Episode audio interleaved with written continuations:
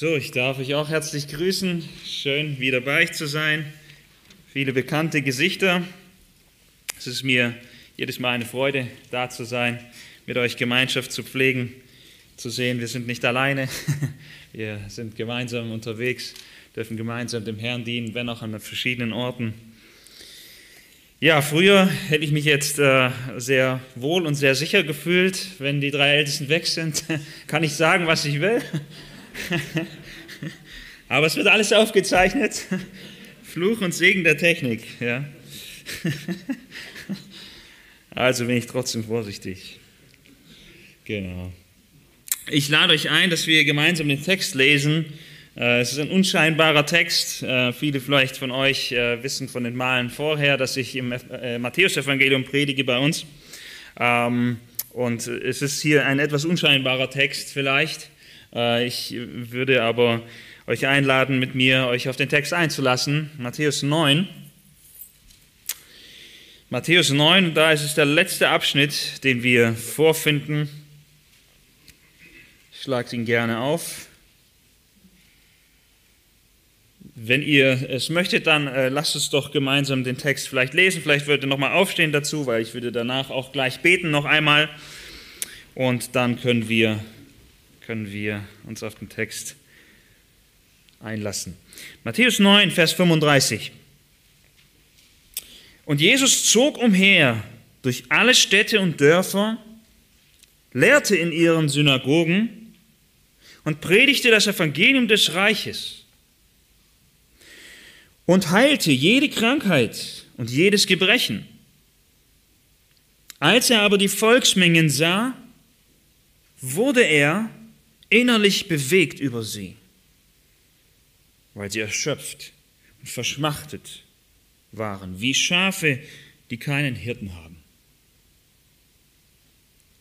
Dann spricht er zu seinen Jüngern, die Ernte zwar ist groß, die Arbeiter aber sind wenige, bittet nur den Herrn der Ernte, dass er Arbeiter aussende in seine Ernte. Unser lieber Vater, wir kommen noch einmal zu dir, wissend, wie wir auf dich angewiesen sind. Ja, wenn wir dein Wort einfach nehmen und lesen, dein Wort ist Geist, dein Wort ist Leben und wir sind von Natur aus nicht lebendig und unser Fleisch nützt gar nichts, damit wir dein Wort verstehen würden. Herr, selbst diejenigen, die unter deiner Predigt gesessen sind, ihnen was verborgen, bis du es ihnen offenbart hast durch deinen Geist oder den du es offenbart hast. Herr, lass uns von solchen sein, die dein Wort, denen es nicht verborgen ist, sondern denen es leuchtet und denen es scheint und denen es zum Leben wird. Lass uns diesen Text begreifen und lass uns froh und ja, froh über dich werden, hoffnungsvoll werden weil du eine große und eine herrliche Verheißung gegeben hast und nicht versagen wirst. Danke dafür. Amen. Als ich jetzt äh, zuletzt bei euch gewesen bin, habe ich einen Abschnitt gepredigt in Matthäus 8, Vers 1. Das war äh, der, der Einstieg in, in, diese, in diesen Block, will ich mal so sagen. Äh, und jetzt bin ich, bin ich inzwischen am Ende von diesem Block angekommen. Nicht, dass ihr denkt, äh, dass ich innerhalb jetzt äh, ja, von ein paar Wochen die, die, diese ganzen Abschnitte hier durchpredigen konnte. Ich habe bei, bei der letzten Predigt auf was von, von weiter vorne zurückgegriffen. Das hier ist jetzt noch relativ frisch. Aber es ist viel, viel, äh, was dazwischen liegt und eigentlich würde ich es gerne mit euch teilen.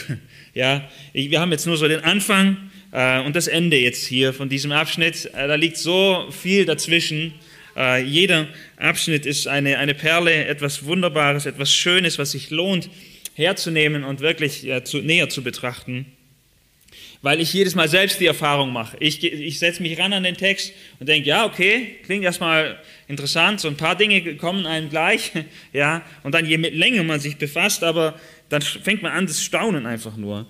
Ähm, Fragen klären sich, ja, so, so, verschiedene Fragen, die einem sofort anspringen. Ich weiß nicht, bei euch ist es bestimmt nicht so. Wenn ihr die Bibel lest, ist eigentlich sonnenklar alles, oder?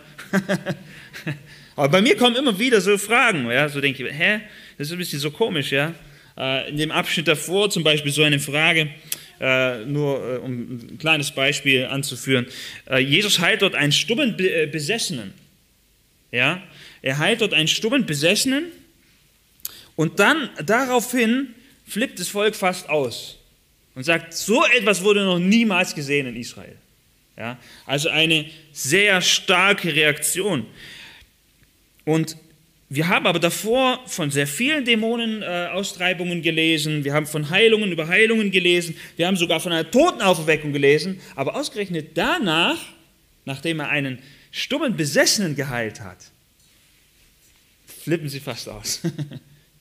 Und äh, so, solche Fragen kommen einem dann, denkst du, warum genau hier? Also ich hätte, ich hätte das so nach der Totenauferweckung, oder? Wenn bei euch in, euren Reihen jemand geheilt wird, da freut ihr euch, oder? Sagt ihr, Halleluja. Aber wenn jemand von den Toten auferstehen würde, das wäre in unseren Augen wahrscheinlich noch größer, oder?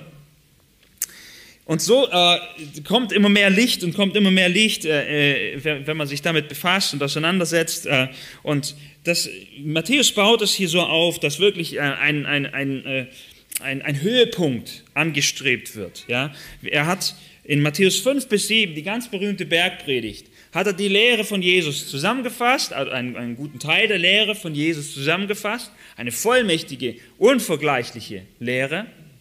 Und jetzt in Kapitel 8 und 9 bringt er einen Beweis nach dem nächsten und einer ist herrlicher als der nächste, um zu zeigen, ja, Jesus hat das Recht, so einen Anspruch zu stellen, weil er der König der Könige ist, weil er alles kann, weil er alle Vollmacht hat.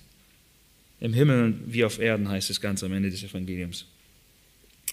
Und jetzt ähm, haben wir hier die Herr, eigentlich die herrlichste. Ich will es euch jetzt nur einfach, ich muss es einfach ein bisschen so hin, hinschmeißen, ihr müsst mir glauben. hier in äh, Vers ähm, 27 ist schon eine, ein sehr, sehr großes Wunder. Zwei Blinde werden geheilt. Auch das für uns weniger so. Ja, zwei Blinde halt. Ja. Der eine ist blind, der andere hat, ist halt lahm, was auch immer. Das ist nicht so besonders. Ja. Äh, dazu muss man das Alte Testament studieren äh, und gucken, äh, was da drüber äh, geredet und gesprochen ist. Wer's, Wen, es interessiert, kommt ihr entweder zu mir oder könnt ihr irgendwo im Internet nachsuchen, äh, dann, dann werdet, ihr das, werdet ihr das finden. Ähm, das, und so steigert er es, ja, dass die zwei Blinden, äh, die hier geheilt werden, das ist schon mega groß und das eigentlich das Größte hier, äh, sagt ein stummer Besessener hier. Ja. Und daraufhin sehen wir was bei dem Volk. Eine unterschiedliche Reaktion, da will ich euch ganz kurz mit hineinnehmen. Das ist wichtig, dass wir verstehen, was jetzt hier was für eine Bedeutung Vers 35 hat, unser erster Vers hier. Da gibt es nämlich eine doppelte Reaktion. In Vers 33 äh, heißt es, und als der Dämon ausgetrieben war, redete der Stumme. Ganz, ganz kurz und knapp beschrieben und trotzdem so eine gewaltige Reaktion. Die Volksmengen wunderten sich und sprachen, niemals wurde so etwas in Israel gesehen. Glaubt mir, Tote sind auferstanden in Israel im Alten Testament. Verschiedene Wunder über Wunder sind geschehen im Alten Testament. Aber hier kommen sie zu dem Schluss, niemals wurde so etwas in Israel gesehen. Und man denkt sich so, das Volk, das ist ganz, ganz kurz, die stehen so einen Schritt vor der Tür. Ja, ganz kurz davor, dass sie endlich verstehen, wer Jesus ist. Denkt man. Ja, wir werden, wenn man das, das Ganze durchverfolgt, das, das ganze Evangelium einen Streifzug macht, wird man sehen, dass sie immer wieder so ganz kurz davor sind, aber trotzdem stehen bleiben. Ich hoffe nicht wie irgendjemand, der hier sitzt und das Evangelium Woche für Woche hört, aber kurz vorher stehen bleibt. Und dann eine andere Reaktion, die bleibt nicht kurz vorher stehen, sondern die erkennt wirklich, was hier geschieht und dass das von Gott sein muss eigentlich. Sie verhärtet sich aber dagegen. Hier im Vers 34 heißt es, die Pharisäer aber sagten, er treibt die Dämonen aus durch den Obersten der Dämonen.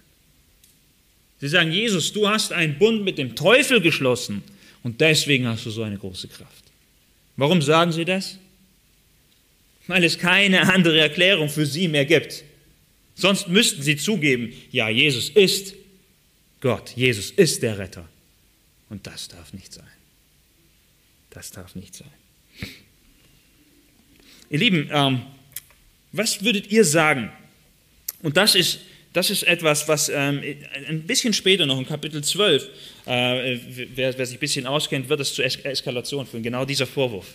Ja? Es ist der härteste Vorwurf, den man Jesus machen kann. Jesus, du bist vom Teufel. Das ist der härteste Vorwurf. Und dort wird es zu einer, zu einer großen Auseinandersetzung und auch zu einem Bruch und zu Gericht kommen und zu diesen Dingen. Aber schaut, was jetzt passiert. Was würdet ihr tun? Versteht ihr, wenn ihr, ich weiß es nicht, wenn ihr äh, entweder Kinder habt oder vielleicht Schüler, je nachdem, wo ihr seid, ja, oder irgendwelche Leute, die euch anvertraut sind, denen ihr das beibringen wollt, denen ihr das zeigen wollt, und ihr gebt einen Beweis und noch einen Beweis und noch einen Beweis und Beweis über Beweis, und am Ende Dringen sie nicht durch?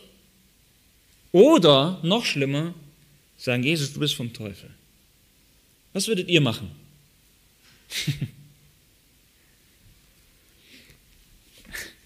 Man könnte sich doch, äh, kann sich doch hineinversetzen und könnte doch verstehen, wenn, wenn vielleicht auch an dieser Stelle so zwei von den Jüngern von Jesus gesagt hätten, die vielleicht ein bisschen mehr verstanden haben, was hier vor sich geht. Die haben auch oftmals sehr irdisch das alles betrachtet. Aber an anderer Stelle heißt es, Herr, sollen wir Feuer vom Himmel? Ja? Das kann man sich sehr, sehr gut hier vorstellen. Und man denkt, wie viel soll Jesus noch beweisen? Wie viel sollen noch kommen? Ihr Lieben, hier sind es wirklich, äh, das, die ganzen Kapitel sind hier voll, voll von Beweisen. Wer Beweise haben will, wer nach Beweisen fragt, lese einfach, nimm es einfach her. Kapitel 8, Kapitel 9.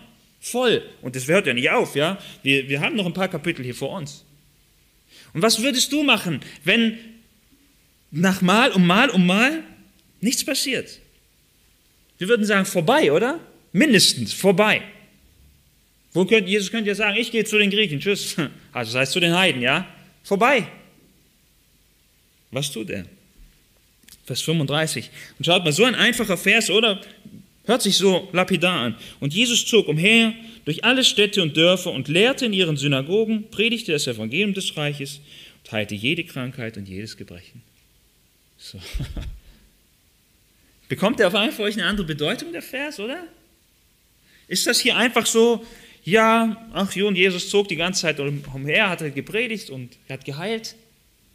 Schaut mal, wenn wir das hier sehen, ähm, wir wären, wenn wir so missachtet werden würden, wie, wie, wie geht es euch in eurem Alltag? Wenn euch jemand ignoriert oder vielleicht sogar sagt, äh, eure, eure Motive, eure Absichten sind die schlechtesten, die man haben kann. Du wirst sagen, alles gut, schönen Tag. nee, oder? Das bewegt uns und das würde uns aufwühlen. Aber was tut Jesus? Er gibt hier an diesem Punkt hier nicht einmal eine Antwort. Aber er tut diesen Dienst der Gnade weiter und weiter und weiter. Ja, da wird ein Punkt kommen, da es auch zum Bruch kommt. Aber seht ihr die Gnade, seht ihr die Langmut, die Güte des Herrn, wie er nicht aufhört, diesen Dienst zu tun. Wir können sagen, wir abgeschnitten, jetzt vorbei. So viel Beweise, so viel, ähm, so viel, äh, wo er es einfach deutlich und klar gemacht hat, allen Zweifel eigentlich ausgeräumt hat. Aber Jesus setzt seinen Dienst fort. Und das, was hier beschrieben wird, das sind eigentlich äh, wörtlich übersetzt, könnte man sagen, Jesus zog umher, lehrend, predigend, heilend. Also das heißt, das war das, was er die ganze Zeit gemacht hat. Das hat seinen Dienst ausgezeichnet. Er zog umher und die ganze Zeit hat das stattgefunden. Es war nicht etwas Einzelnes, so, da hat er mal geheilt, da hat er mal eine Sonntagspredigt gehalten. Er hat nicht aufgehört, das zu tun. Von, einem, von einer Stadt zur nächsten. Und wo geht er sogar hin, heißt es hier? Sogar in die Dörfer. Ein bisschen schlechter Missionsstratege, ne? Muss ja nach Jerusalem gehen, oder? Und da muss man predigen, da es alle hören. Nein. Jesus sagt, äh, in Markus 1 kann man es nachlesen, Markus 1, 38, Sagen, sagen seine Jünger zu ihm, Jesus, jetzt ist hier die Gelegenheit. Da sind noch so viele Kranke da. Da, sind noch, da ist so ein Missionsfeld jetzt hier, Jesus. Komm, lass uns hier ein, ein Zentrum aufmachen in Kapernaum. Er sagt, nee, wir gehen jetzt weiter. Nächster Ort. Überall verkündigt er das. Überall predigt er das. Wisst ihr, woran mich das erinnert? Diese Gnade, diese Langmut, diese Geduld. Das erinnert mich an Gott im Alten Testament, oder? Gehen wir zurück ins zweite Buch Mose. Ähm, ganz kurz nur äh, will ich euch zeigen, wie sich der Charakter Gottes hier in Jesus widerspiegelt. Wie wir in, in Jesus Dienst, in Jesu Handeln Gottes Ebenbild erkennen können. Als äh, äh, der Herr sich dem Mose offenbart, wie stellt er sich ihm vor? Das wisst ihr, oder? 2. Mose 34. 2. Mose 34. Und ähm, lasst es uns kurz lesen. 2. Mose 34, Vers 6. Und der Herr ging vor seinem, das heißt vor Moses Angesicht vorüber und rief, Jahwe, Jahwe, Gott barmherzig und gnädig, langsam zum Zorn und reich an Gnade und Treue, der Gnade bewahrt an Tausenden von Generationen, der Schuld, Vergehen und Sünde vergibt. Wisst ihr, wie schnell wir über diese Verse drüber lesen? Und wisst ihr, wo wir stehen bleiben, wo wir hängen bleiben? Sondern die Schuld der Väter heimsucht an den Kindern und Kindeskindern der dritten und vierten Generation. Boah, ist das unfair.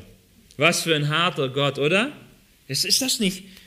Da, das, da fragen sie, ja, in der dritten und vierten Generation, das ist ja unglaublich. Habt ihr das davor gelesen? An wie viele Generationen bewahrt er Gnade und Treue? An Tausenden. An wie vielen äh, sucht er es heim, die, die, die Schuld? Drei oder vier mal was mal dahingestellt, was es jetzt im Einzelnen bedeutet, aber nur das Verhältnis. Es heißt hier, Gott ist ein Gott, der langsam zum Zorn ist, der es aufschiebt und aufschiebt und aufschiebt. Ihr Lieben zu Hause, ich schiebe meine Strafen nicht so lange auf, wie Gott es aufschiebt. Barmherzig, geduldig, langsam zum Zorn, reich an Gnade und Treue, reich.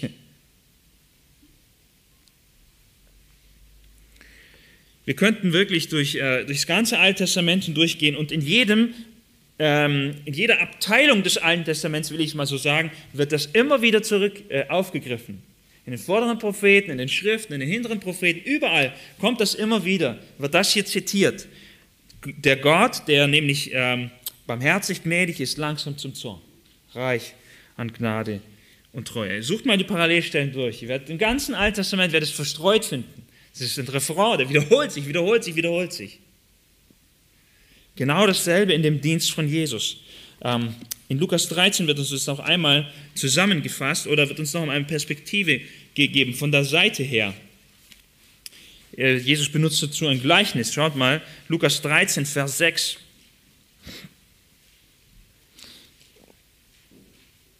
Er sagte aber dieses Gleichnis, es hatte jemand einen Feigenbaum der an seinem Weinberg gepflanzt war, und er kam und suchte Frucht an ihm und fand keine. Er sprach aber zu dem Weingärtner, siehe, drei Jahre komme ich und ich suche Frucht an diesem Feigenbaum und finde keine. Hau ihn ab. Wozu macht er das Land unbrauchbar? Wozu macht er das Land unbrauchbar? Er aber antwortete und sagte zu ihm, Herr, Lass ihn noch dieses Jahr, bis ich, ihn, bis ich um ihn graben und Dünger legen werde. Und wenn er künftig keine Frucht bringen, äh, wenn er künftig Frucht bringen wird, gut. Wenn aber nicht, so magst du ihn abhauen. Seht ihr das, ja? Wir ähm, haben hier einen Weingärtner, ähm, jemand, dem dieser Weinberg gehört, ja, äh, ein, jemand einen Feigenbaum in diesem Weinberg gepflanzt hat, ihm dort einen Platz gegeben hat eigentlich, ja. Und er sucht Frucht und es kommt aber keine. Was ist der Nutzen von einem, von einem Feigenbaum in einem Weinberg, der keine Frucht bringt? Der einfach nur den Platz wegnimmt, der vielleicht noch Schatten macht, sodass die Wein, dieser, der Weinstock daneben weniger Licht bekommt? Hat keinen Nutzen dort, außer dass er nur den Platz wegnimmt. Und aber das ist, ein, das ist ein Bild hier auf das Volk Israel, das keine Frucht bringt. Aber schaut mal, wie gnädig und barmherzig der Herr ist, oder? Er sagt, Gott sagt eigentlich schon vorbei. es ist eigentlich vorbei. Jesus sagt, warte noch ein Jahr. Warte noch ein Jahr. Ich werde noch mal graben, ich werde noch mal düngen, ich werde noch mal wässern, alles machen, was man machen kann, damit er doch Frucht bringt. Gott sagt, na gut, okay, machen wir. Was für eine Gnade, was für eine Geduld, oder? Genau das ist das, was wir hier in Kapitel 9 haben. Jesus zog umher durch alle Städte und Dörfer und lehrte in ihren Synagogen und predigte das Evangelium des Reiches und heilte jede Krankheit und jedes Gebrechen. Vielleicht ist euch etwas, ähm, also der Vers ist, der, der, der ist besonders. Ich muss es ein bisschen abkürzen, weil das äh, sonst ein bisschen ausufern würde. Ähm, aber der Vers äh, hier, der hat etwas, wo, wo man drüber stolpern könnte vielleicht. Vielleicht habt ihr es gelehrt, äh, gelehrt, äh, gelesen. Ähm, hier heißt es, und lehrte in den Synagogen. Nee, heißt es nicht, gell? Wenn ihr eine genaue Übersetzung heißt, habt, heißt es, lehrte in ihren Synagogen. Das ist ein bisschen komisch, oder? Warum sagt er, er lehrte in ihren Synagogen? Interessant. Normalerweise würden wir sagen, er lehrte in den Synagogen. Wenn, wenn ich sage, ich komme heute in euer Gemeindehaus, dann sage ich damit, es ist euer, aber nicht meins. Oder? Das ist etwas, was hier schon mitschwingt und wo wir schon merken, Jesus, wie, wie es Johannes 1, Vers 11 heißt, Jesus kommt in sein Eigentum, aber die Seinen nahmen ihn nicht auf. Woher sollte er am willkommensten eigentlich sein? Woher sollte er eigentlich den meisten Platz haben, die meiste Verehrung bekommen? Im Tempel, in der Synagoge. Aber wenn wir durchs, durchs Evangelium durchblättern, Matthäus dauernd schreibt er in ihren Synagogen. Und am Ende sagt er, und euer Haus wird euch öde gelassen werden. Es ist schon etwas von diesem Bruch hier erkennbar. Aber diese Gnade, wir sollten über diese Gnade staunen, ihr Lieben. Äh, über diese unfassbare Langmut, es zu ertragen und weiterzutragen und sagen, nein, mit einem guten Willen zu sagen, nein, ich will alles tun, alles menschlich Mögliche tun, dass sie umkehren und dass sie ihn erkennen. Jetzt lasst uns weitergehen zum nächsten Vers. Und dieser Vers, ähm, der, der übertrumpft noch den Vers 35. Schaut es euch an. Es ist gewaltig. Hier heißt es nämlich im Vers 36, als er aber die Volksmengen sah, wurde er innerlich bewegt über sie, weil sie erschöpft und verschmachtet waren wie Schafe, die keinen Hirten haben. Wir kriegen hier einen Einblick in das Herz von Jesus. Okay? Hier, wir, wir, sehen hier tatsächlich Jesus äh, nicht selber reden in diesen zwei ersten Versen, aber wir bekommen ganz, ganz tiefen Einblick in sein Herz, oder? Es heißt hier etwas, was innerlich bei ihm passiert. Und das ist so interessant, ja, diese Volksmengen, die kamen in diesen Kapiteln schon immer wieder vor. Äh, und das waren Leute, die sehr oberflächlich eigentlich waren, die nicht besonders liebenswert waren. Die fanden Jesus toll, weil er halt große Zeichen, Wunder getan hat, aber hatten sie ein aufrichtiges Interesse? Hatten sie ein geistliches Verständnis? Nein, hatten sie nicht. Jesus musste sie sogar warnen und musste sagen, dieser römische Hauptmann hier, der zum, zum Glauben gekommen ist, der ist euch meilenweit voraus. Und ihr werdet in der Hölle sein und der wird mit Abraham und Isaac und Jakob am Tisch sitzen. So, solche Dinge musste er dieser Volksmenge sagen. Und dann könnte man denken, so Jesus und die Volksmenge, das ist so irgendwas, das passt überhaupt gar nicht zusammen. Und Jesus ist wahrscheinlich froh, wenn er sie los ist. Aber schaut mal, wie, wie er sie betrachtet hier. Schaut mal, was es hier wieder heißt. Und dieses, auch dieses Wort äh, oder diese, diese Ausdrucksweise ist besonders. Es heißt nämlich, als er aber die Volksmengen sah. Wir denken so, ja, okay, sehen, ich, ich sehe euch ja auch, ja, es ist ja nichts Besonderes. Deswegen ist es so wichtig, ihr Lieben, ähm, deswegen äh, verteidige ich das und mache, mache, mache ich das jeden Sonntag, wenn ich dran bin, ähm, Stück für Stück auszulegen. Denn dann beginnen diese Worte Bedeutung zu bekommen. Wisst ihr, wenn wir ein bisschen zurückblättern, dann sehen wir, wie Jesus in das Haus von der Schwiegermutter von Petrus kommt. Da irgendwo in einem Zimmer liegt ein altes Mütterchen. Dann heißt es aber, Jesus sah sie. Oder wenn wir weitergehen, ähm, äh, wo, wo sie einen Gelähmten zu ihm bringen. Da kommt ein Gelähmter und stört hier den, den ganzen Gottesdienst. In anderen Evangelien lesen wir, kennt ihr die Geschichte, gell? Dach abgedeckt, runtergelassen und so weiter. Ja? Großes Kino. Ähm, aber stört eigentlich den Gottesdienst. Ja? Das heißt aber, als Jesus ihren Glauben sah, Jesus sieht mehr, er sieht tiefer. Dann sieht er einen am Zollhaus sitzen, den keiner gesehen hat, von dem jeder weggeschaut hat, dem niemand in die Augen geschaut hat. Und dann sieht er eine blutflüssige Frau, die unrein war, die nicht hätte da sein dürfen, wo sie war. Aber Jesus sieht sie, voller Gnade, voller Mitleid. Und genau dieses gleiche Wort, genau diese gleiche Ausdrucksweise sehen wir jetzt hier. Ich meine, dieses Sehen, das scheint uns nichts Besonderes zu sein, aber mit diesem Hintergrund be bekommt es eine Bedeutung. Jesus betrachtet die Volksmengen. Wisst ihr, und er betrachtet sie mit einem anderen Blick. Das ist das Entscheidende. Ich meine, die Jünger standen vielleicht neben ihm, haben die gleichen Mengen angeschaut, aber was haben sie gesehen? Wow, Jesus, wie viele zum Gottesdienst heute gekommen sind. Toll. Schau mal, und sie folgen dir alle nach. Dieses Thema der Nachfolge zieht sich durch diese zwei Kapitel auch als so ein Nebenstrang durch. Und am Anfang heißt es über diese Volksmenge, sie folgten ihm nach. Am Ende sind es übrigens nur noch zwei Blinde, wo es heißt, und sie folgten ihm nach. Das ist so. Ähm, und wie, wie betrachteten die Jünger das? Sie, sie dachten, es ist Erweckung da, es ist herrlich, es ist wunderbar, es ist die beste Zeit.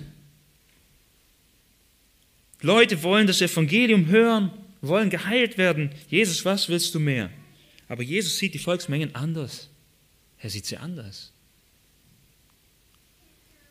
Und dann so eine Reaktion hier. Es heißt hier, er war innerlich bewegt über sie. Wenn ihr das lest, was kommt euch so? Seid ihr manchmal so innerlich bewegt? Ach, ja, ich, ich kenne es gut von zu Hause. Ähm, äh, Kiddies jetzt seit ein, ein paar durchgefüttert. Der Große, Große ist jetzt äh, nicht, nicht, noch nicht ganz, aber lange Zeit. Der eine ist jetzt äh, schon in der Schule, der zwei sind schon in der Schule. Und man beobachtet sie so klein, ja, so klein wie sie sind. Und jetzt äh, der Jüngste, man hat so die Vorahnung, es wird nicht ewig so weitergehen. es werden nicht immer welche nachkommen.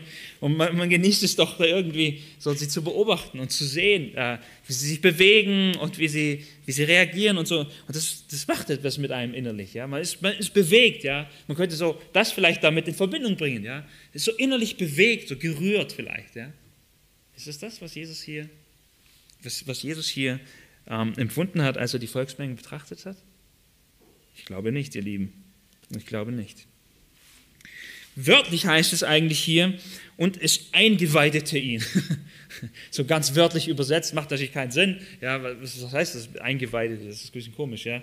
Ähm, wir kennen das äh, aber vielleicht auch in unserer, in unserer Redewendung. Es heißt, wenn ihr irgendetwas erlebt, was euch sehr tief mitnimmt, ähm, und was, eu, was euren ganzen Körper in Beschlag nimmt, sagen wir oft, es dreht mir den Magen um, oder? Kennt ihr das, ja? Was drücken wir damit aus? Ich meine, macht er irgendwelche Purzelbäume dann oder. es drückt etwas aus, dass sich alles in uns verkrampft, zusammenzieht und dass wir mit jeder Faser unseres Körpers das empfinden und fühlen und irgendwie äh, voll, voll davon eingenommen sind, von diesem, eine Betroffenheit oftmals, eine tiefe Betroffenheit. Genau das ist, was, es hier, äh, was hier passiert. Und an verschiedenen Stellen äh, sehen wir auch das, wie sich das durchs Matthäus-Evangelium durchzieht. Immer wieder ein innerliches Bewegtsein von Jesus. Und das fand ich sehr bemerkenswert. Das fand ich sehr, sehr interessant. Warum war Jesus so, warum so eine heftige innerliche Reaktion über diese Menschen? Warum schauen die Jünger, ich mutmaße einfach mal so, so wie ich sie ein bisschen kenne aus den Evangelien, ähm, vermute ich einfach so, wie sie, wie sie das angeschaut haben und wie Jesus so anders dastand. Erinnert ihr euch, als Jesus nach Jerusalem eingezogen ist? Gab es da so ein bisschen äh, eine Wahrnehmungsdifferenz? Die einen haben so geschaut und dachten, jetzt ist es endlich da, das Reich Gottes ist da. Halleluja, Lobpreis. Und was war mit Jesus? Erinnert ihr euch? Saß auf dem Esel und was? Weinte. Ich denke, es ist ganz, ganz ähnlich Ganz, ganz ähnlich hier. Aber warum? Warum so eine heftige Reaktion? Schaut mal, weil er auf die Volksmengen schaut Und er sieht sie wie?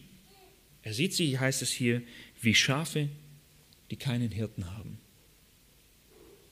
Ich weiß nicht, äh, wer, wer, von euch äh, noch sehr viel mit Schafen zu tun hat. Äh, äh früher ist man wahrscheinlich sehr, sehr oft begegnet äh, Schafen. Äh, in anderen Ländern ist es auch heute noch so. kann sein, dass du mal fünf Minuten verlierst, weil halt eine Herde Schafe jetzt über die Straße, Straße muss. Ähm, aber was man in aller Regel findet, ähm, ist in Schafen, die einen Hirten haben. Oder zumindest dann eingezäunt sind, ja, für eine begrenzte Zeit. Ähm, aber das ist etwas Besonderes. Warum ist es besonders? Ja, wie viele Tiere, äh, ist es bei allen Tieren so, oder? Dass jedes Tier seinen Hirten braucht, oder? Elefanten, Tigerhirten. ja, so. Ja, was machst du so? Ich bin Tigerhirte, ja. Hm, ein bisschen komisch.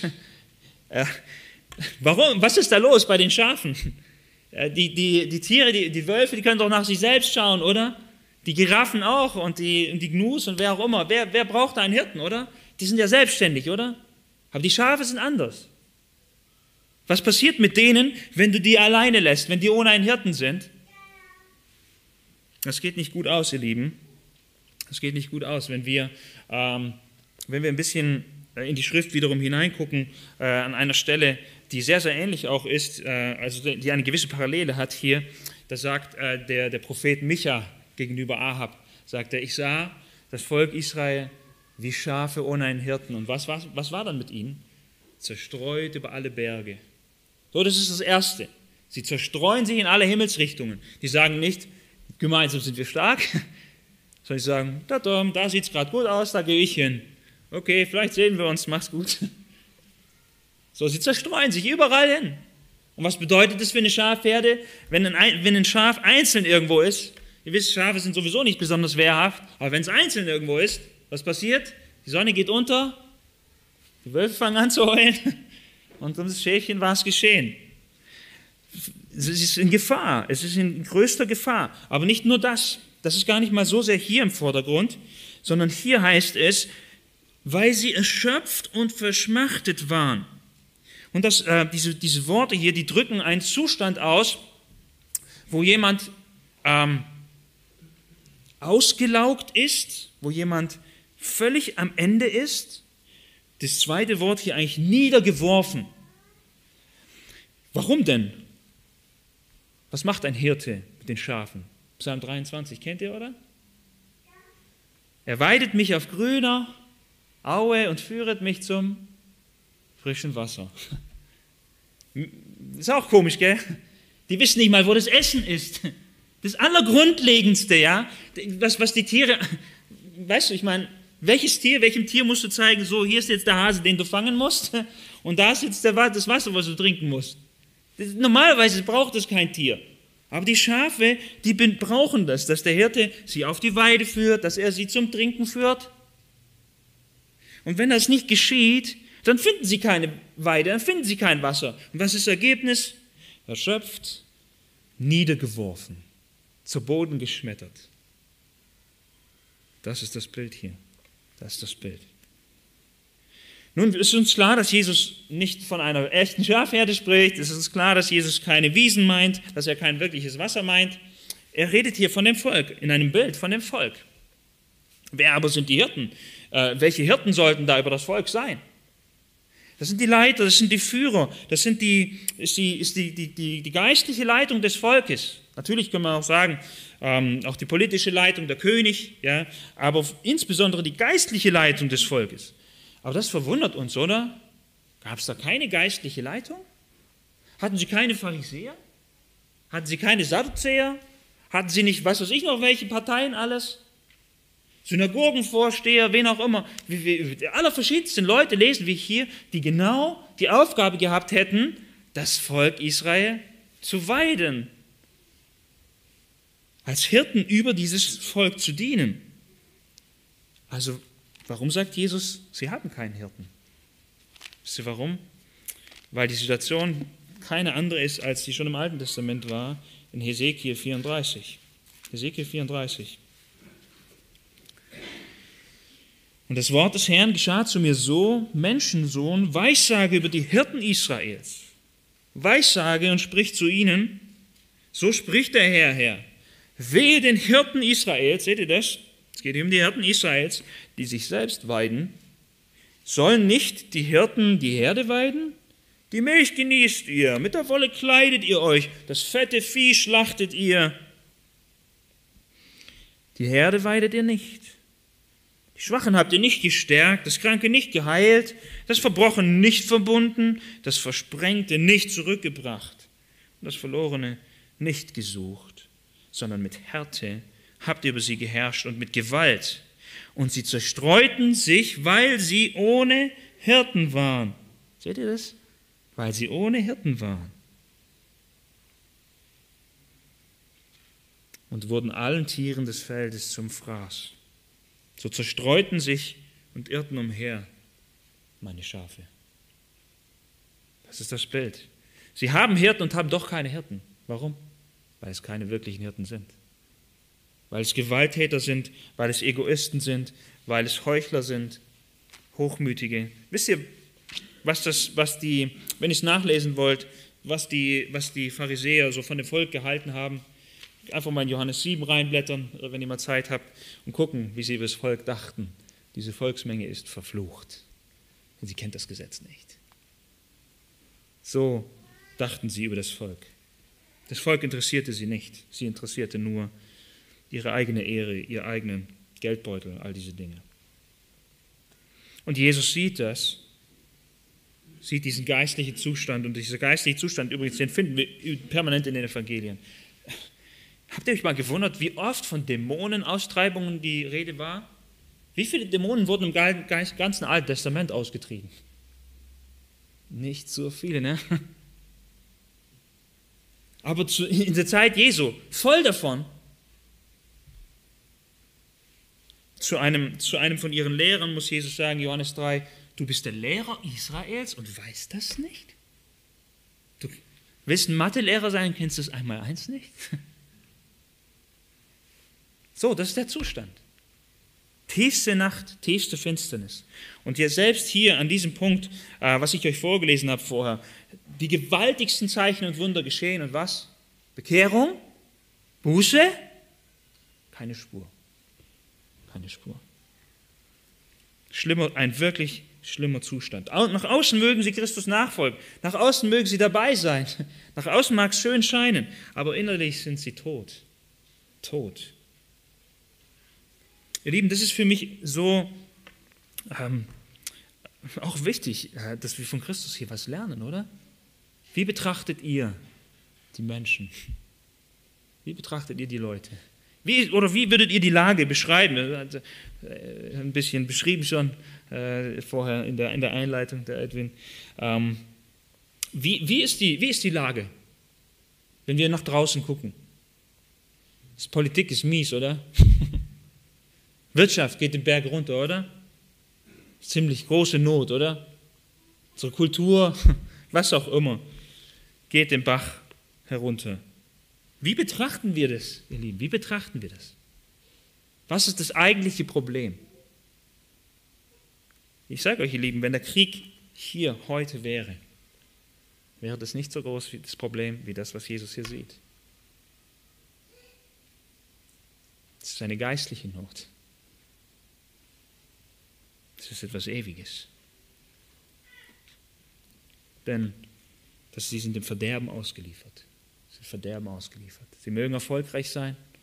Sie mögen gute Zeiten, schlechte Zeiten erleben in ihrem Leben. Aber wenn sie ohne Jesus sind, wenn sie ohne Retter sind, dann gehen sie der ewigen Verdammnis entgegen. Das ist etwas, was wir so sehr vergessen, ihr Lieben. Was wir nicht mehr sehen, oder? Wir gehen tagtäglich an diesen Leuten vorbei. Sehen wir das noch? Haben wir diesen Blick, den Jesus hat? Dreht es uns den Magen um, wenn wir das sehen? Ihr Lieben, das ist, glaube ich, etwas, was wir wirklich lernen müssen wieder. Von Zeit zu Zeit haben wir diesen Blick, aber so oft verlieren wir den. Und ich will, dass wir Jesus, wisst ihr, Jesus wusste das von Anfang an, dass es so sein würde. Und trotzdem bewegt es ihn. Und wenn es ihn bewegt, sollte es uns nicht bewegen? Ich denke schon. Ich denke schon. Ich erinnere euch nur an das, was Paulus schreibt. Wir schlagen es nicht auf, aber Römer 9, Vers 1 schreibt er über seine Verwandten, über seine Brüder nach dem Fleisch. Der sagt, ich würde sogar mein Heil loslassen für die. Möge der Herr in unseren Herzen etwas davon wirken. Wir müssen weitergehen, Vers 37. Dann spricht er zu seinen Jüngern, die Ernte zwar ist groß, die Arbeit aber sind wenige. Die Ernte zwar ist groß, die Arbeit aber sind wenige. Ähm, ein neues Bild, was Jesus hier verwendet, ein, vorher schon ein sehr einprägsames, sehr, ein, ein sehr bewegendes Bild, wie ich finde. Hirte, äh, Schafe, vor allen Dingen Schafe ohne Hirte. Ja. Sehr eindrückliches, sehr tiefes Bild. Auch wenn wir zurückgehen würden, noch weiter ins Alte Testament hinein ähm, und das mehr verfolgen würden, da gibt es noch einiges zu entdecken. Aber hier das zweite Bild, was jetzt hier hineinkommt, ein Bild von der Ernte. Das ist ein interessantes Bild. Äh, auch wir leben wieder in einer sehr komischen Gesellschaft. Wir leben und ganz kurz am Rande. Äh, uns ist nicht, jetzt wird es ein bisschen mehr wieder bewusst, ähm, dass Landwirtschaft und dass diese Dinge, dass das, was der Acker hervorbringt, dass das vielleicht wichtig ist. dass, der Supermarkt, dass die Sachen nicht im Supermarkt wachsen. ja, so langsam kommen wir wieder dahinter, werden wir wieder darauf aufmerksam. Aber wir sind da irgendwie, haben ein echt verschobenes Bild manchmal. Aber denen war das damals präsent, wie wichtig die Ernte war. Ähm, allein übrigens zwei Feste äh, im, im äh, Alten Testament äh, waren am Anfang und am Ende der Ernte. Interessant, gell? Zwei von diesen drei großen Jahresfesten, wo alles äh, Männliche, wie es immer heißt, vor dem Herrn erscheinen musste, in Jerusalem. Zwei hatten diese, diesen Erntebezug. Könnt ihr nachlesen.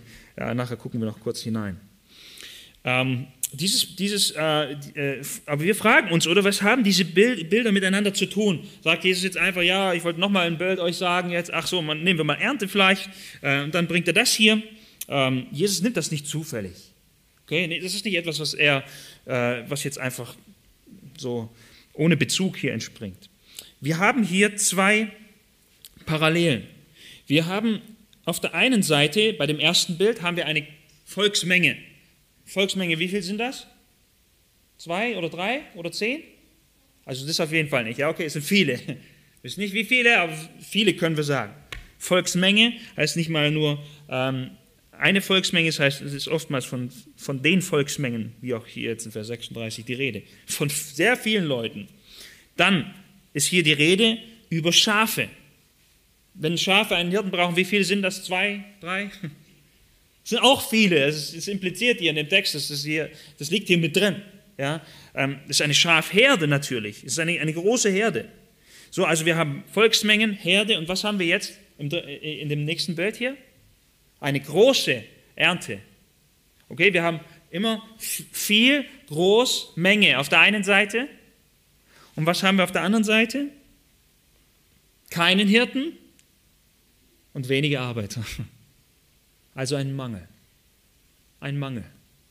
In beiden Fällen beschreibt Jesus hier, ein, äh, äh, wo etwas fehlt, wo etwas nicht da ist, wo eine große Menge da ist, aber wo es an etwas Wesentlichem fehlt. Es sind Arbeiter hier in der Ernte, es sind dort Hirten, die fehlen. So, aber was hat es mit diesem Bild der Ernte auf sich? Jesus versucht es nicht einfach nur in einem anderen Bild nochmal zu sagen, sondern mit dieser Ernte schwingt etwas mit. Also wir sehen eine große Not, ein großer Mangel, der da ist, aber mit der Ernte kommt etwas Neues dazu. Ähm, Ernte ist nämlich etwas, was mit Endgericht zu tun hat. Mit Ende, mit vorbei. Okay, wie lange wächst die Pflanze? Bis die Sichel gekommen ist oder der Mähdrescher und abgeschnitten hat. Und dann ist vorbei. Okay? Dann, gibt's, dann, dann ist das Leben in diesem Bilde gesprochen zu Ende. Und ähm, wenn wir durchs Alte Testament äh, etwas blättern und vor allem auch durchs Neue, äh, für die, die es nachstudieren wollen, äh, Joel äh, 4, Vers 13 zum Beispiel oder Matthäus 13, Vers 39 äh, benutzt Jesus ein Gleichnis, das äh, darauf aufbaut, ähm, mit dem äh, Gleichnis vom Unkraut im Acker. Da heißt es, die Ernte aber ist die Vollendung der Zeitalter. Ja? Oder Offenbarung 14, Vers 15, der Engel wird gerufen, die Sichel zu schicken oder die, die Sichel wird hier ähm, befohlen, dieses Weltgericht auszuüben. Das heißt, welcher, welcher Aspekt kommt jetzt noch dazu? Da ist ein Mangel da und was kommt? Die Ernte steht bevor. Das heißt, das Ende steht bevor. Das heißt, wenn nichts passiert, was wird dann sein? Was, was passiert? Das Verderben. Das Verderben wartet. Das heißt, wir können nicht sagen, ja, warten wir vielleicht einfach mal, vielleicht kommt irgendwann mal ein Hirte. Wir haben ja Zeit. Nein, Jesus sagt, schaut, schaut hinaus. An anderer Stelle sagt er, die Felder sind schon reif zur Ernte.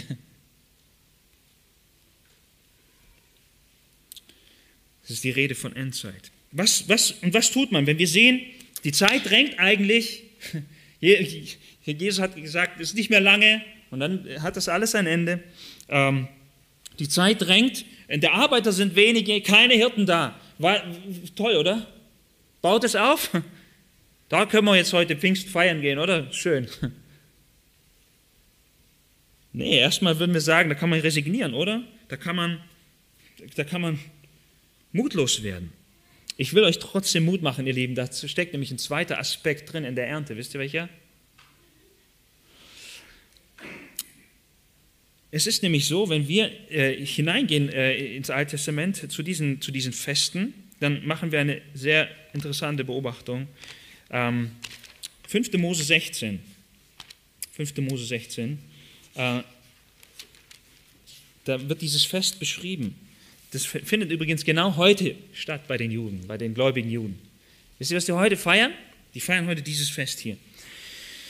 Da heißt es in Vers 10, Du, dann sollst du das Fest der Wochen für den Herrn, deinen Gott, feiern, nach der freiwilligen Gabe deiner Hand, die du geben wirst, so wie der Herr, dein Gott, dich segnen wird. Du sollst dich vor dem Herrn, deinem Gott, freuen. Das kommt schon ein bisschen in diese Richtung, oder? Du sollst dich freuen, du und dein Sohn und deine Tochter und dein Sklave und deine Sklavin und der Levit, der in deinen Toren wohnt, und der Fremde und die Weise und die Witwe, die in deiner Mitte, wohnen. Ah, schwierige Wörter. An der Stätte, die der Herr dein Gott erwählen wird, um seinen Namen dort wohnen zu lassen. Du sollst daran denken, dass du Sklave in Ägypten warst und sollst diese Ordnungen bewahren und tun. Dieses Fest der Wochen wo hier die Rede ist von, von freiwilligen Gaben, die gegeben werden sollen. Und was waren das für Gaben? Wenn wir die Parallelen äh, nachlesen würden, ähm, Zeit ist, äh, lässt es nicht zu, das alles zu lesen. Äh, ich lese euch nur noch ähm, äh, nochmal in Kapitel 23 vom zweiten Buch Mose. Dort heißt es, Vers 16, ferner das Fest der Ernte der Erstlinge vom Ertrag deiner Arbeit, dessen, was du auf dem Feld sehen wirst. Das, ist, ähm, das wollte ich euch hier ähm, zeigen. Das Fest der Ernte der Erstlinge vom Ertrag. Boah, das ist ein bisschen komplex ausgedrückt, oder was heißt das? Fest der Erstlinge der Ernte. Das heißt, ähm, sobald du auf dein Feld gegangen bist, dann hast du den Mähdrescher angeschmissen, ging es los. Äh, die erste, die erste Bahn vom Feld, die der eingesammelt hat. Und der erste Anhänger, der dann das abtransportiert hat, wohin ist der hingegangen? Nicht in die eigene Scheune, sondern der ist zum Tempel gegangen. Das heißt, die, das erste von der Ernte, das hat der Herr bekommen. Er, nimmt, er hat einen Anspruch auf das Erste. Übrigens nicht nur bei der Ernte, sondern sogar ähm, die, die, die, die Erstgeborenen mussten ausgelöst werden, dann die Erstgeborenen vom Vieh sogar, also die Erstgeborenen von, also im Prinzip von alles Erste, was du hattest, gehörte Gott. Ups, oder? Also alle wieder wach, sehr gut. Also, ähm, das heißt, wir haben hier dieses, wenn wir dieses Bild der Ernte haben, heißt es, Gott sagt, das Erste davon, das gehört mir. Ein, ein kleiner Teil davon, den behalte ich ein. Nicht alles wird einfach ab und geht irgendwo hin, sondern ein Teil beanspruche ich für mich. Ist das hoffnungsvoll? Ist das etwas Wunderbares? Ihr Lieben, wir feiern heute Pfingsten und dieses Pfingstfest, das ist nicht umsonst, fällt das genau auf dieses Wochenfest der Erstlinge. Warum? Weil Gott sagt, jetzt ist Erntezeit, das heißt ähm, Endzeit. Endzeit, das Gericht ist nahe, es wird bald kommen, aber der Herr hat eine Ernte hier ich habe das Buch Ruth längere Zeit bei uns ausgelegt, jetzt bin ich schon fertig. Ähm, im, im, äh, dort ist äh, der, Bo, der, Boas, der ein großes Bild ist auf den Herrn, äh, auf Christus hin. Die Frage ist nämlich, wie macht Gott das? Wie holt er diese Erstlinge hinein? Wie, wie, wie, wie sammelt er sie ein? Wie wird uns Boas dargestellt? Wer kennt das Buch Ruth? Bestimmt, oder schon mal gelesen, ein, zwei Mal. Äh, in Ruth 2, wie wird uns der Boas gezeigt? Wo finden wir ihn? Auf dem Feld bei der Erntearbeit. Und äh, wenn wir ins dritte Kapitel hineingehen, äh, wird, wird, uns noch ein detaillierteres Bild ein bisschen gegeben. Ruth 3, Vers 2, für die, die schnell sind beim Blättern. Und nun ist nicht Boas mit dessen Mägden, das sagt jetzt die Schwiegermutter zu Ruth, mit dessen Mägden du zusammen warst, unser Verwandter. Siehe, schau mal hin, schau genau, was tut er. Heute Abend worfelt er auf der Tenne die Gerste.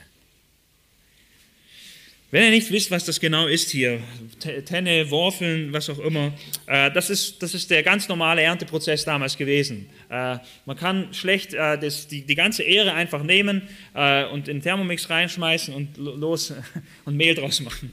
Das, das wird ein komisches Mehl. Ja? Da muss man erstmal das, das kleine Korn, das eine Ding, das muss man rausholen. Und daraus kann man Mehl machen. Und da gibt es einen Prozess, dass man äh, diese Dinge voneinander trennt. Jesus benutzt das äh, als ein Bild. Hier sehen wir den Boas, der das Vorbild ist auf Christus. Wenn wir ins Matthäusevangelium am Anfang springen, seid mir nicht böse, aber es ist so viel, äh, und ich muss das irgendwie hineinpacken noch. Äh, in Matthäus 3, Vers 12, schaut mal, was Johannes der Täufer da über Jesus sagt. Er sagt hier in Vers 11, Matthäus 3, Vers 11, ich zwar taufe euch mit Wasser zur Buße, der aber nach mir kommt, ist stärker als ich, dessen Sandalen zu tragen ich nicht würdig bin. Was für ein Bild. Er wird euch mit Heiligem Geist und Feuer taufen. Und jetzt, seine Worfschaufel ist in seiner Hand. Der wird seine Tenne durch und durch reinigen. Nichts wird irgendwo durch, durch, durchrutschen.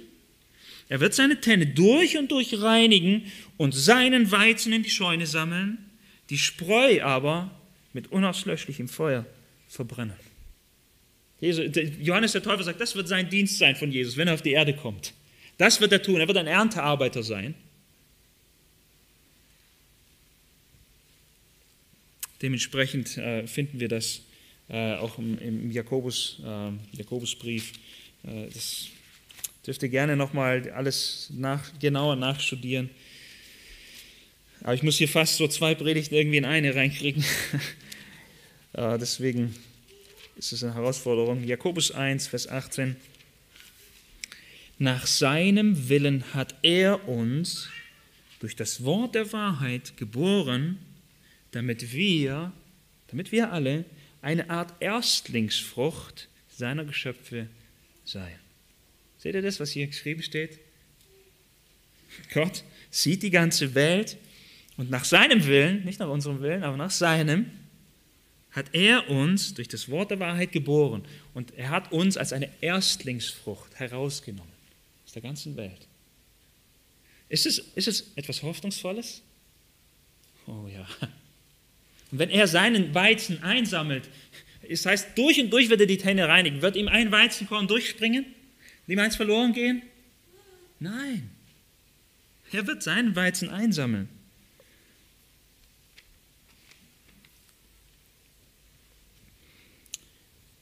So, wen gebraucht Gott, um seine große Ernte einzufahren? In allererster Linie seinen Sohn, Jesus Christus. Das habe ich versucht euch zu zeigen. Wen benutzt er in zweiter Instanz? Er spricht zu seinen Jüngern, die Ernte zwar ist groß, der Arbeiter sind wenige. Zur Zeit, als Jesus hier gepredigt hat, ähm, wer hat mit ihm diese Erntearbeit gemacht? Erstmal bis zu diesem Punkt, bis, bis Kapitel 9. Wer? Johannes der Täufer war schon im Gefängnis. Er allein eigentlich.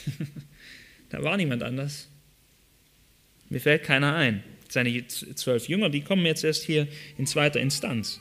Aber die Arbeiter sind wenige. Und ihr Lieben, ist der Zustand heute anders? Es sind doch heute genug Arbeiter, gell? Überall. Die Kirchen, alles gute Hirten, alles voll von geistlicher Lehre, von Nahrung für die Schafe im Überfluss, oder? Paradies. Arbeiter da, dass wir uns nicht retten können, dass wir Bewerbungen durchschauen müssen, äh, weil es zu viele gibt. Ne? Die Not ist genauso groß heute. Es sind wenige Arbeiter da. Es sind wenige Arbeiter da. Es ist eine große Ernte, aber es sind wenige Arbeiter da. Es ist schon wieder ein Mangel. Und wir sind ein bisschen geschockt. Was müssen wir tun? Zuerst will man vielleicht so in Resignation verfallen, dann vielleicht ein Aktionismus, okay, dann müssen wir rekrutieren. Schaut mal, die Erde ist groß, wir können gar nicht zum anderen Feld rüberschauen. Es ist zu viel. Was tun? Ja, also Programme, was auch immer. Nein, nein. Hier, Vers 38. Bittet nun den Herrn der Ernte, dass er Arbeiter aussende in seine Ernte. Interessant, oder?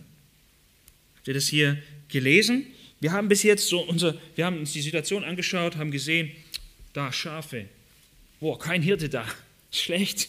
Haben wir gesehen hier ein großes Feld und drei Arbeiter, mal übertrieben gesagt so, ja. Du hast keinen Mähdrescher, du hast nichts, aber du hast ein riesiges Feld, kannst es nicht überblicken, hast drei Arbeiter da. So, macht euch dran. Puh, Jetzt aber müssen wir unseren Fokus woanders hinrichten. Ihr Lieben, und das wird immer, wenn wir den, den Fokus auf die Menschen richten, wenn wir schauen, es sind so viele Menschen da, eine reiche Ernte, aber es sind kaum Arbeiter da, wir werden jedes Mal verzweifeln, wir werden verzagen. Aber worauf müssen wir gucken? Worauf müssen wir unseren Blick richten, wenn wir die Not sehen, wenn wir diese, dieses Elend sehen in der Welt? Bittet nun den Herrn der Ernte da gibt es einen Herrn der Ernte. Wir neigen immer, oh, die Ernte, oh, die Arbeiter, um die geht's. Nein, es gibt einen Herrn der Ernte. Es gibt einen, der über all dem steht, dem das alles gehört, der über allem wacht, der souverän über dem allen steht. Und das Entscheidende ist jetzt nicht in, zuerst, das, was zuerst entscheidend ist, ist hier, dass wir ihn in den Fokus nehmen. Und dass wir zu ihm kommen und dass wir zu ihm gehen und sagen, Herr, du hast es verheißen. Du wolltest das. Du hast die Ernte. Sende du Arbeiter. Hol die Ernte hinein.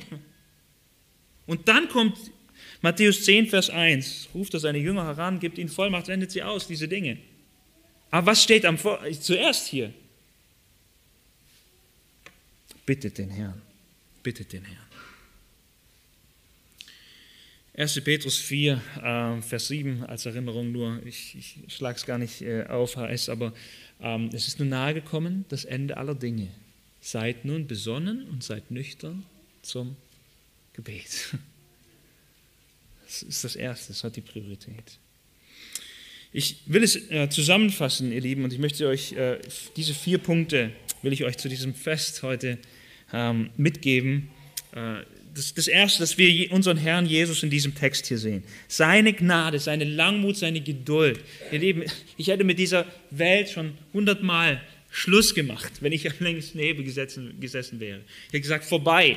All die Lästerung, all das Böse, was geschieht, das hält, man, man hält es nicht aus. Aber seht die Langmut und seht die Geduld des Herrn. Und seht darin eure Rettung, sagt Petrus. Ja. Ähm, als zweites, lasst uns die Not sehen, ihr Lieben. Lasst uns die Not sehen, die, die wahre Not. Nicht irgendwelche oberflächlichen Auswirkungen, sondern die, die tiefste, die innerste Not. Lasst die uns sehen. Lasst es uns von unserem Herrn lernen. Lasst uns auch die Verheißung sehen. Es ist eine große Ernte da, eine große Ernte. Und Jesus wird sie einsammeln. Und der Vater wird dafür sorgen, dass das letzte Korn in seine Kammer kommt. Und als letztes lasst uns auf Gott sehen, der das alles verheißen, der das alles versprochen hat. Und lasst uns zu ihm gehen, dass er sein Reich baut. Was beten wir? Dein Reich komme. Lasst uns das tun. Lasst uns das tun. Ich lade dich ein zum Gebet, dass wir dem Herrn danken, dass er uns diese Not vor Augen führt, aber dass er auch die Verheißung hat, dass er die Kraft hat, dass er den Willen hat, sein Versprechen einzulösen. Lasst uns beten.